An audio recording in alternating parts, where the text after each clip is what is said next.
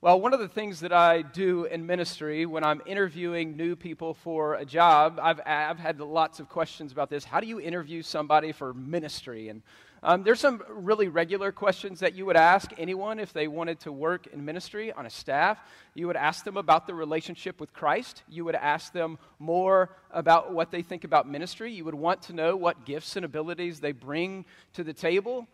You want to know if they're going to work hard. That's a universal truth. Are these people who want to work hard on your staff? Are they team players? You would ask all those questions, and those are right and good questions to ask. But there's another question that I've been asking over the last five to ten years that's really helpful.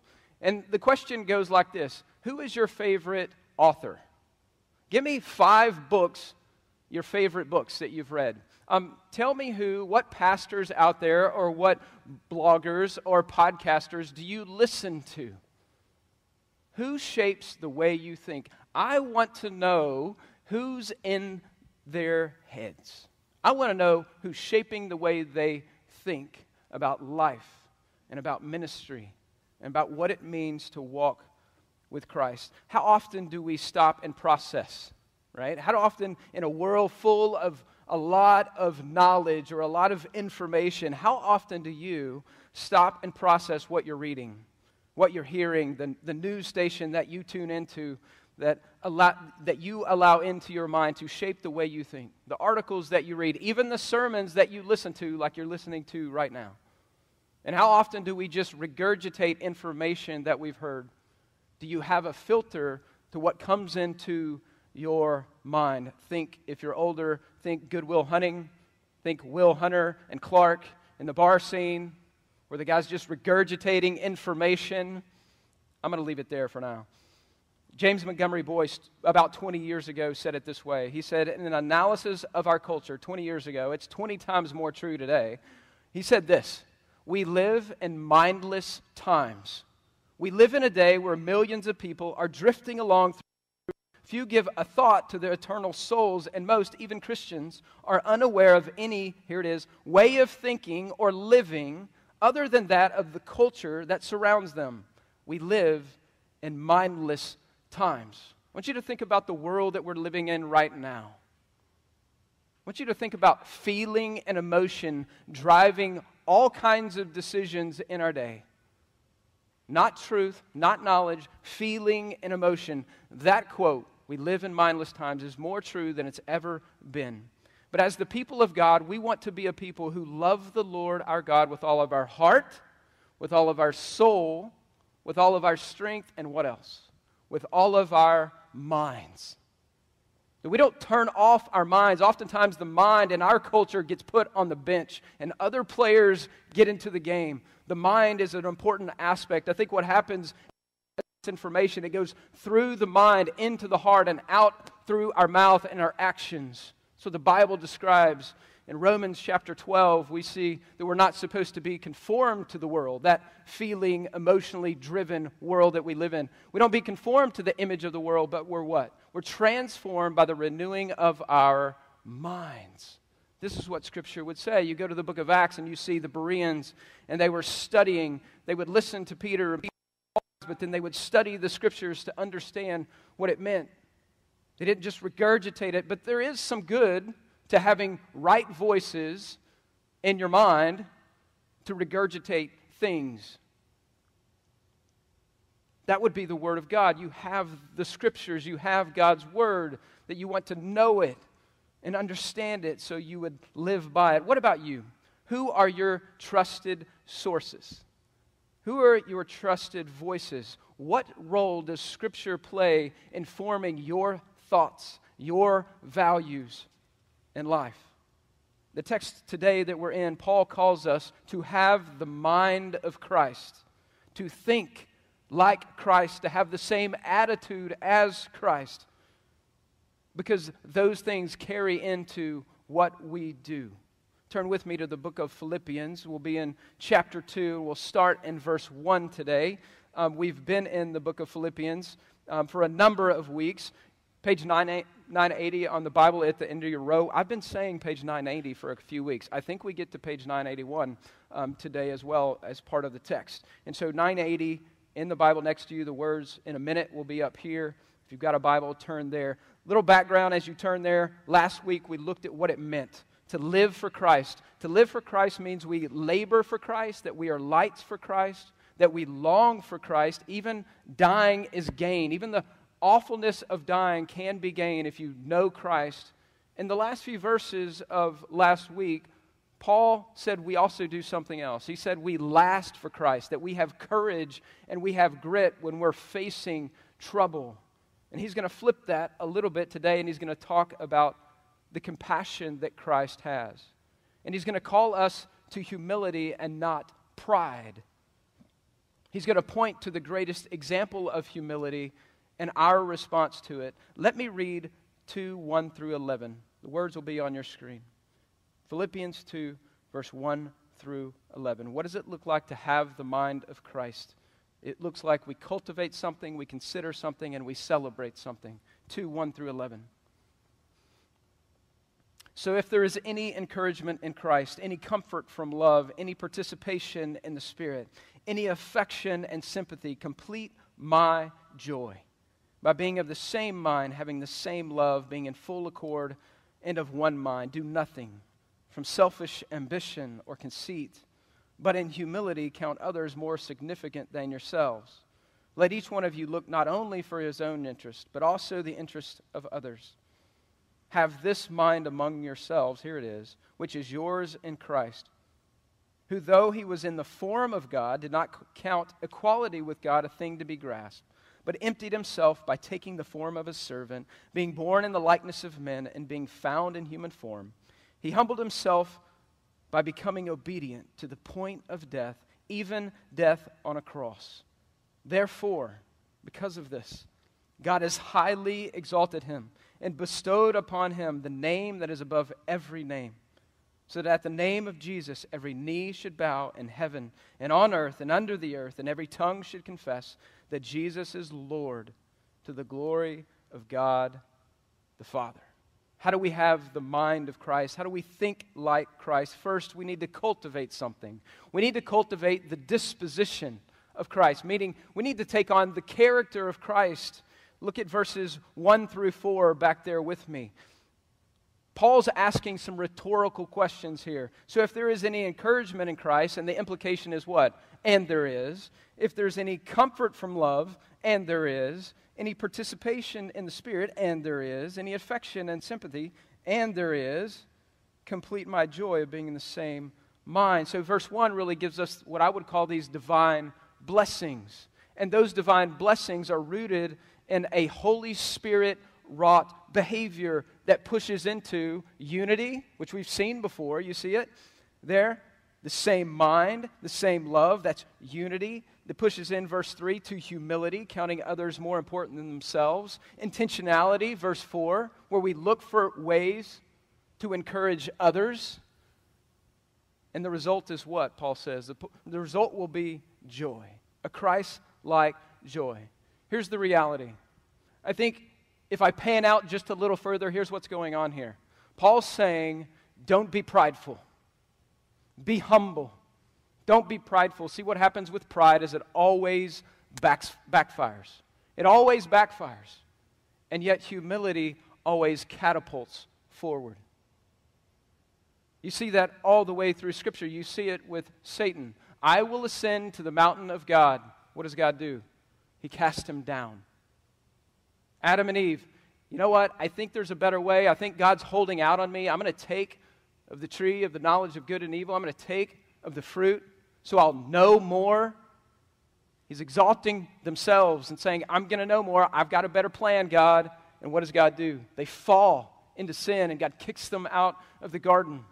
And we see that in our life as well. We see the pride welling up. I deserve. I deserve a promotion. I deserve rest. I deserve this. I'm pretty good. I do things pretty well. I deserve something. Pride versus humility. See, the result of pride is that it always, always backfires in God's economy. And this is what you see in this passage. And yet you can look at some other characters in Scripture, can't you, too? And you can see the opposite.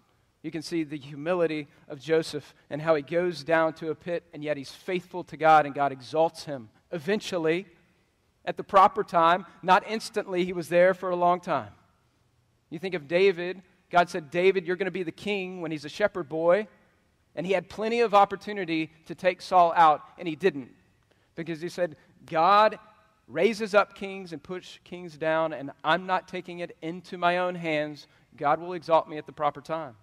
And he did. And the ultimate example of that is Jesus, where he humbled himself to the point of death, death on a cross, and God exalted him. That's what we're about to see, by the way.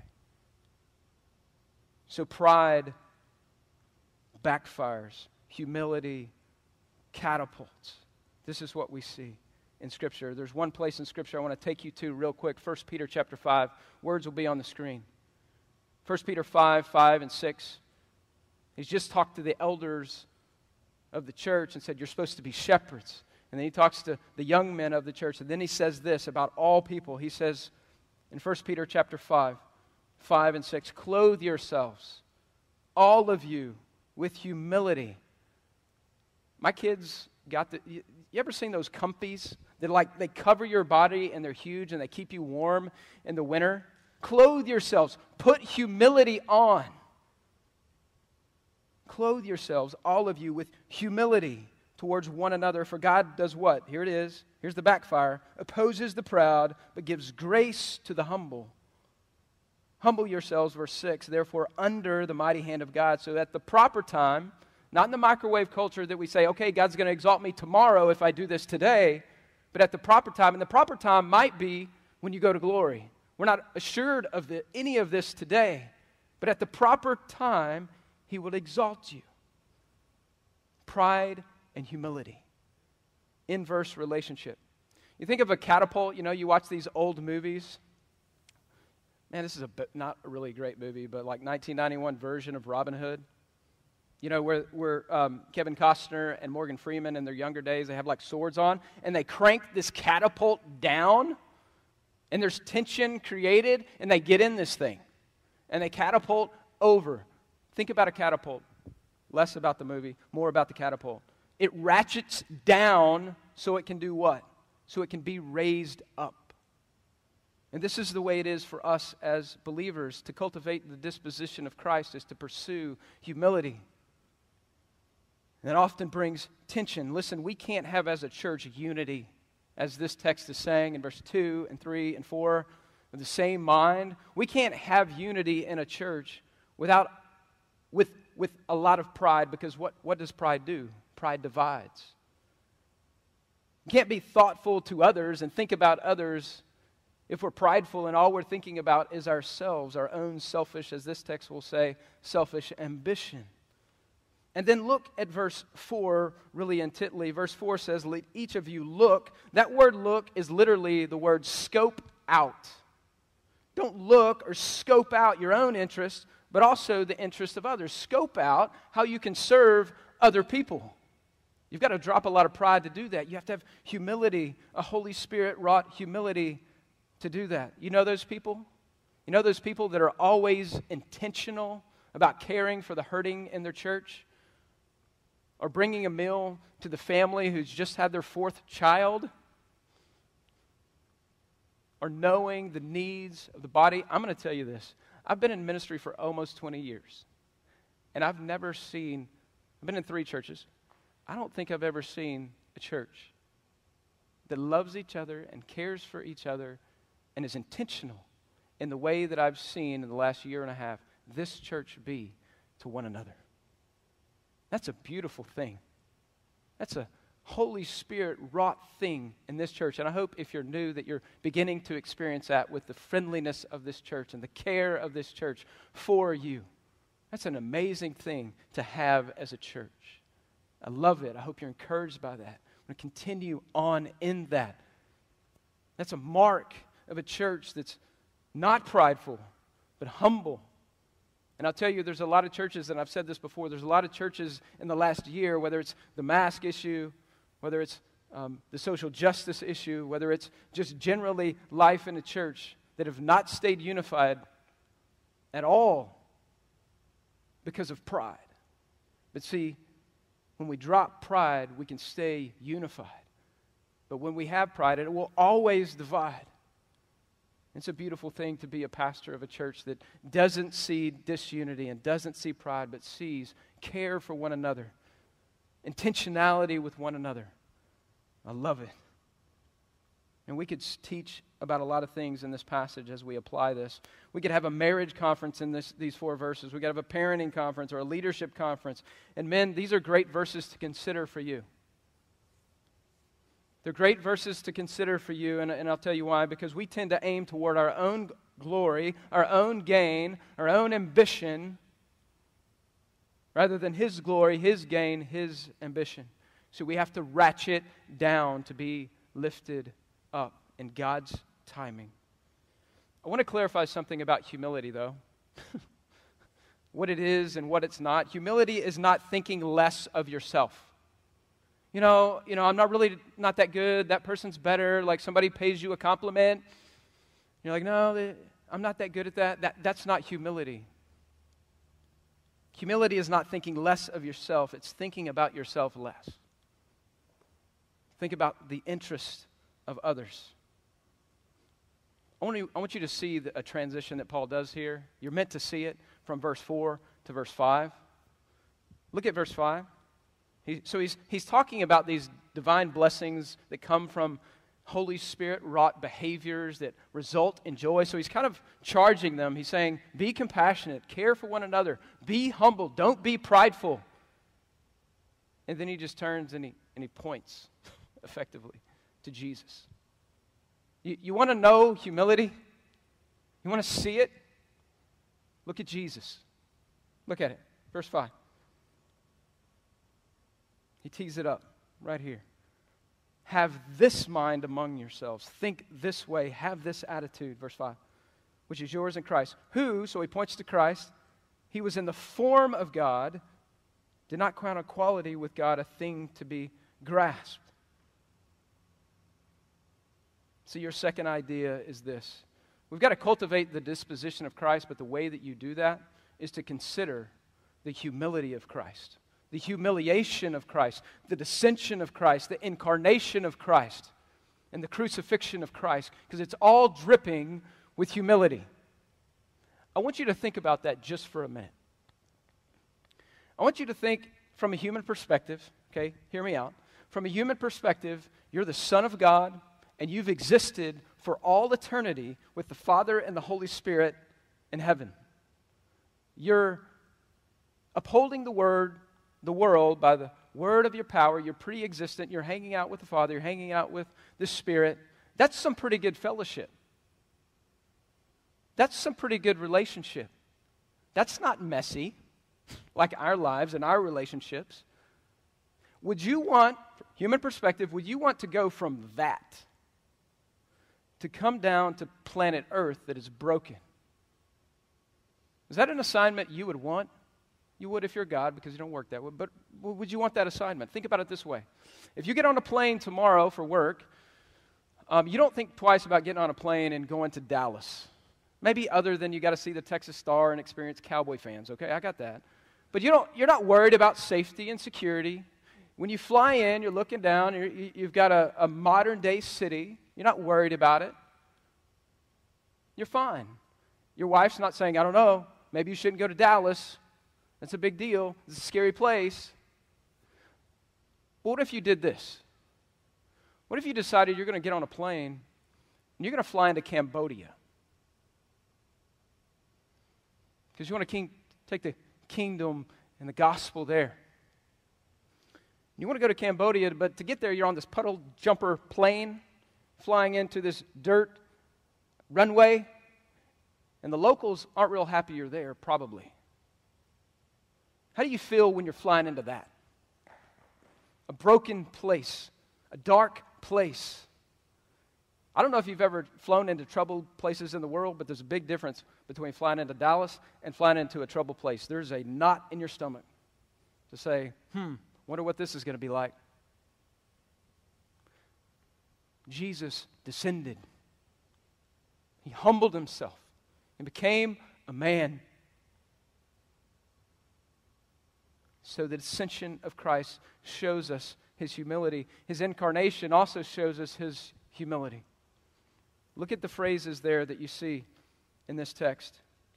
Form, you see it three times in, the, in, in those verses between verses 5 through 8. He took on the form, he was in the form of God, born in the likeness of men, human form.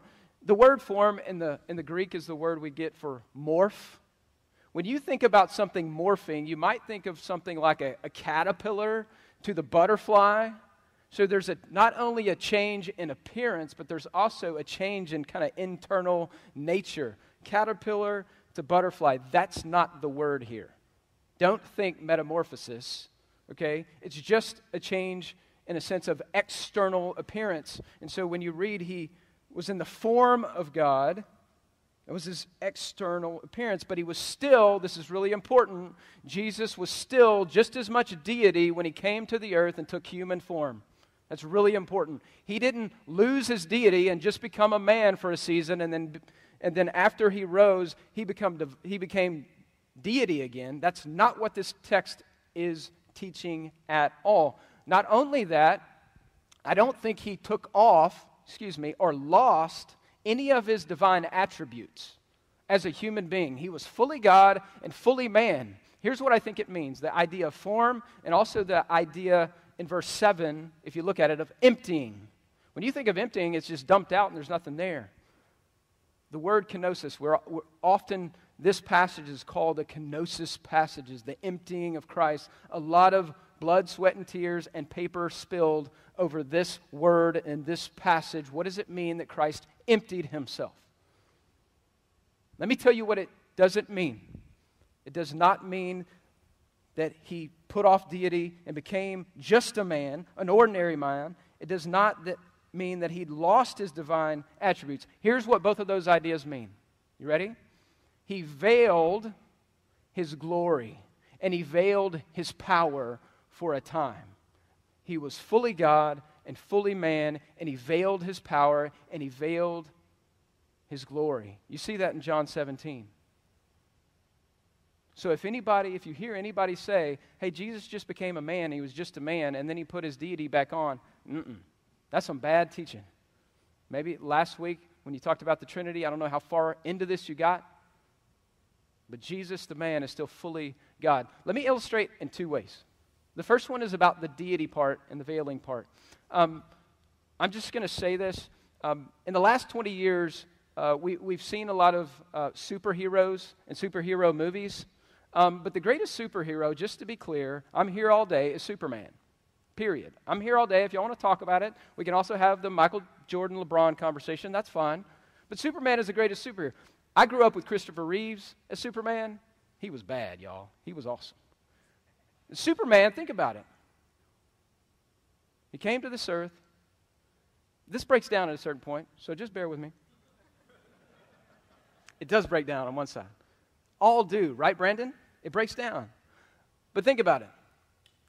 He had to veil his power and his glory as Superman, particularly as a kid. His dad said, No, you've got to veil it, you've got to control it. But one day, he used it. One day, everybody saw his glory and his power. Just stop right there. Don't think about the implication of both of those things. The second one is probably better. And it really relates to not only the veiling of glory, but the taking off, the emptying part. What does that mean to empty? The story of an African chief in a village. And this chief wore a head garment and a robe so that people knew that he was the chief. That was the way people knew he was the chief. He wore those garments. And one day in Africa, in this village, a man got stuck down in a ditch. Actually, they were drilling a water well. A water well that goes way down. There's not very much room down there. And he broke his leg down in there. Nobody could get him out. And this African chief was the strongest man in the village. And so he comes up to the well and he sees the man down there, and nobody's able to get him out, and he's left there to die. And he takes off his head garment and he puts it on the ground. And he takes off his robe and he puts it on the ground. And he goes down into this pit and he lifts this man, puts this man on his shoulder, and he takes him up and out of the pit and saves his life. Let me ask you a couple of questions. When that chief took off his head garment and he took off his robe, did he cease to be the chief? No. He's still the chief the whole time, even when he took it off and went down and picked the man out of the pit and brought him up on his back to save him. And that's who Jesus is. It's a picture of who Jesus did, is. He's God in the flesh. He took off his robe and his glory and his power, and he went down and got you and me out of a pit, and he took us out. And he put back on his garment and his robe. That's what it means that he emptied himself. He's still deity, he's still fully man, he's still fully God. Hope that makes sense. Listen, we can't stoop any lower than Jesus has stooped. We can't ratchet down any lower than Jesus has. You see, in the incarnation, so we've looked at descension in the incarnation, he took on human form, this external appearance, and he veiled his power and his glory. He was God incognito, if you will. John 17 lays that out really well, but he also did something else. He died on a cross. Do you see how Paul says it? Even. That's a key word. Even death on a cross. This is the worst form of death in that day that anyone could imagine. So he humbled himself in his descension, in his incarnation, in his crucifixion. You see that? And we can never start a sentence with, God doesn't know how it feels. We can never start a sentence with, Jesus has never. Jesus doesn't understand. We can't start sentences that way. He has and he, and he does. Hebrews 4 14 through 16. Just listen to this. This is who Jesus is, and this is what Jesus has done. So if you find yourself in a deep, dark spot, listen to this. This is who your Savior is, if you know him.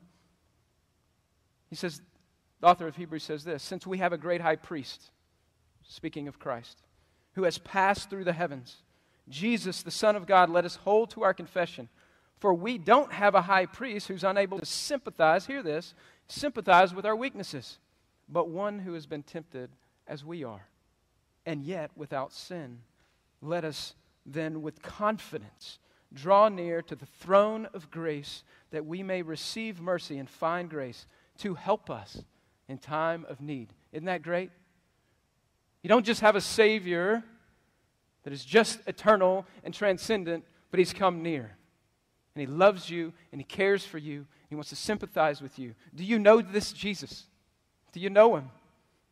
He came from heaven to earth. He lived this life and He went through it all. And He died on a cross for you.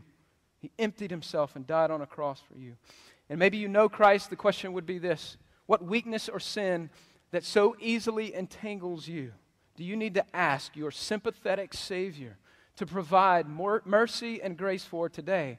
And you do that through confession, you do that through repentance. He's a sympathetic Savior. You can bring stuff to Him. I remember in college, I knew a lot about Jesus. I could tell you the gospel forward and back, but I didn't know Jesus. Kids, listen to that. That's important. You can know a lot about Jesus and know the gospel and not know Jesus and trust in him and make him Lord of your life. It's important as kids who come to church. But you know, I, I kept trying. I knew I had need and the Spirit was working in my heart, but I could never really figure this out. Like, I'm just going to clean myself up a bit. And then, then God will be okay with me coming to his throne. That's not the way it works. You don't have to clean yourself up at all. You can't clean yourself up. He's a sympathetic Savior that comes down and stoops down where you're at and lifts you up. Trust Him, believe Him. See, the fuel for our humility and putting off pride is to consider the humility of Christ. It's still at work. But here's the beauty this text doesn't stop in verse 8, it doesn't stop at the cross it moves to the risen Savior. In verses 9 through 11, look at it. we have a risen Savior, so we have hope that conquers sin and death as well. It's reason to celebrate. So here's your third idea. We need to celebrate, if we want to have the mind of Christ, we need to celebrate the exalted Christ. Do you see that? Look at verse 9. Verse 9 there. Therefore, God, the Father, has highly exalted him. So Jesus has an exalted position because of his humility, because of what he did. See, humility, humility catapults, pride backfires. Jesus is the greatest example of that. So he has an exalted position that the Father has given him. He also has an exalted adoration. Look at it, verse 10, or verse, the end of verse, excuse me, verse 9. Therefore, God has highly exalted him and bestowed on him the name that is above every name. What is that? We'll get to that. So that at the name of Jesus, every knee should bow in heaven, on earth, and under the earth.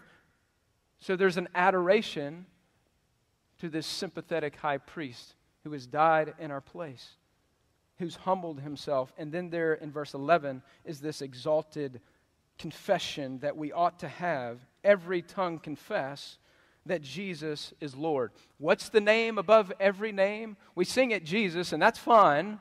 It's his earthly name, but it's Lord, that he is Lord, that he is King Jesus. That's the name because of what he has done to the glory of the Father. I want you to notice something really fascinating in this text. Who's exalting Jesus? What does that verse 9 say? It says, God the Father is exalting Jesus. And what's the Son doing at the end of verse 11? He's glorifying the Father. There's a reciprocal relationship here with Father and Son, where the Father is exalting Christ and saying, Here's my Son, in whom I'm well pleased. And the, and the Son the work on the cross, he's not glorying in himself. He's pointing to the Father and say, glorify the Father. Do you see the humility even in the Godhead in this passage? Here's the question, though. Interestingly enough, one more nugget. In that day, Caesar was king, right? Caesar was king, and he allowed no one to say anyone else was Lord. Caesar was Lord. This is a Roman colony. These are people under Caesar's lordship, if you will, from a human standpoint. And Paul is saying something fascinating. He's saying, no, no, no, no. Caesar is not your Lord. Jesus is your Lord. So here's the question the question in this text is not if we will recognize Jesus.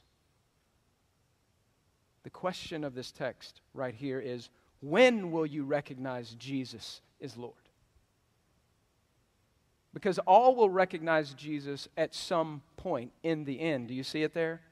Every knee shall bow, every tongue shall confess. It's just a question of when. Do you see Him as Lord right now? Kids, this is really important.